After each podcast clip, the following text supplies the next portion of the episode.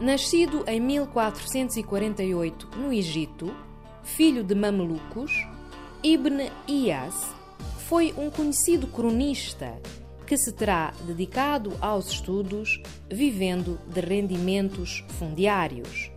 Ibn Iyas notabilizou-se também como historiador.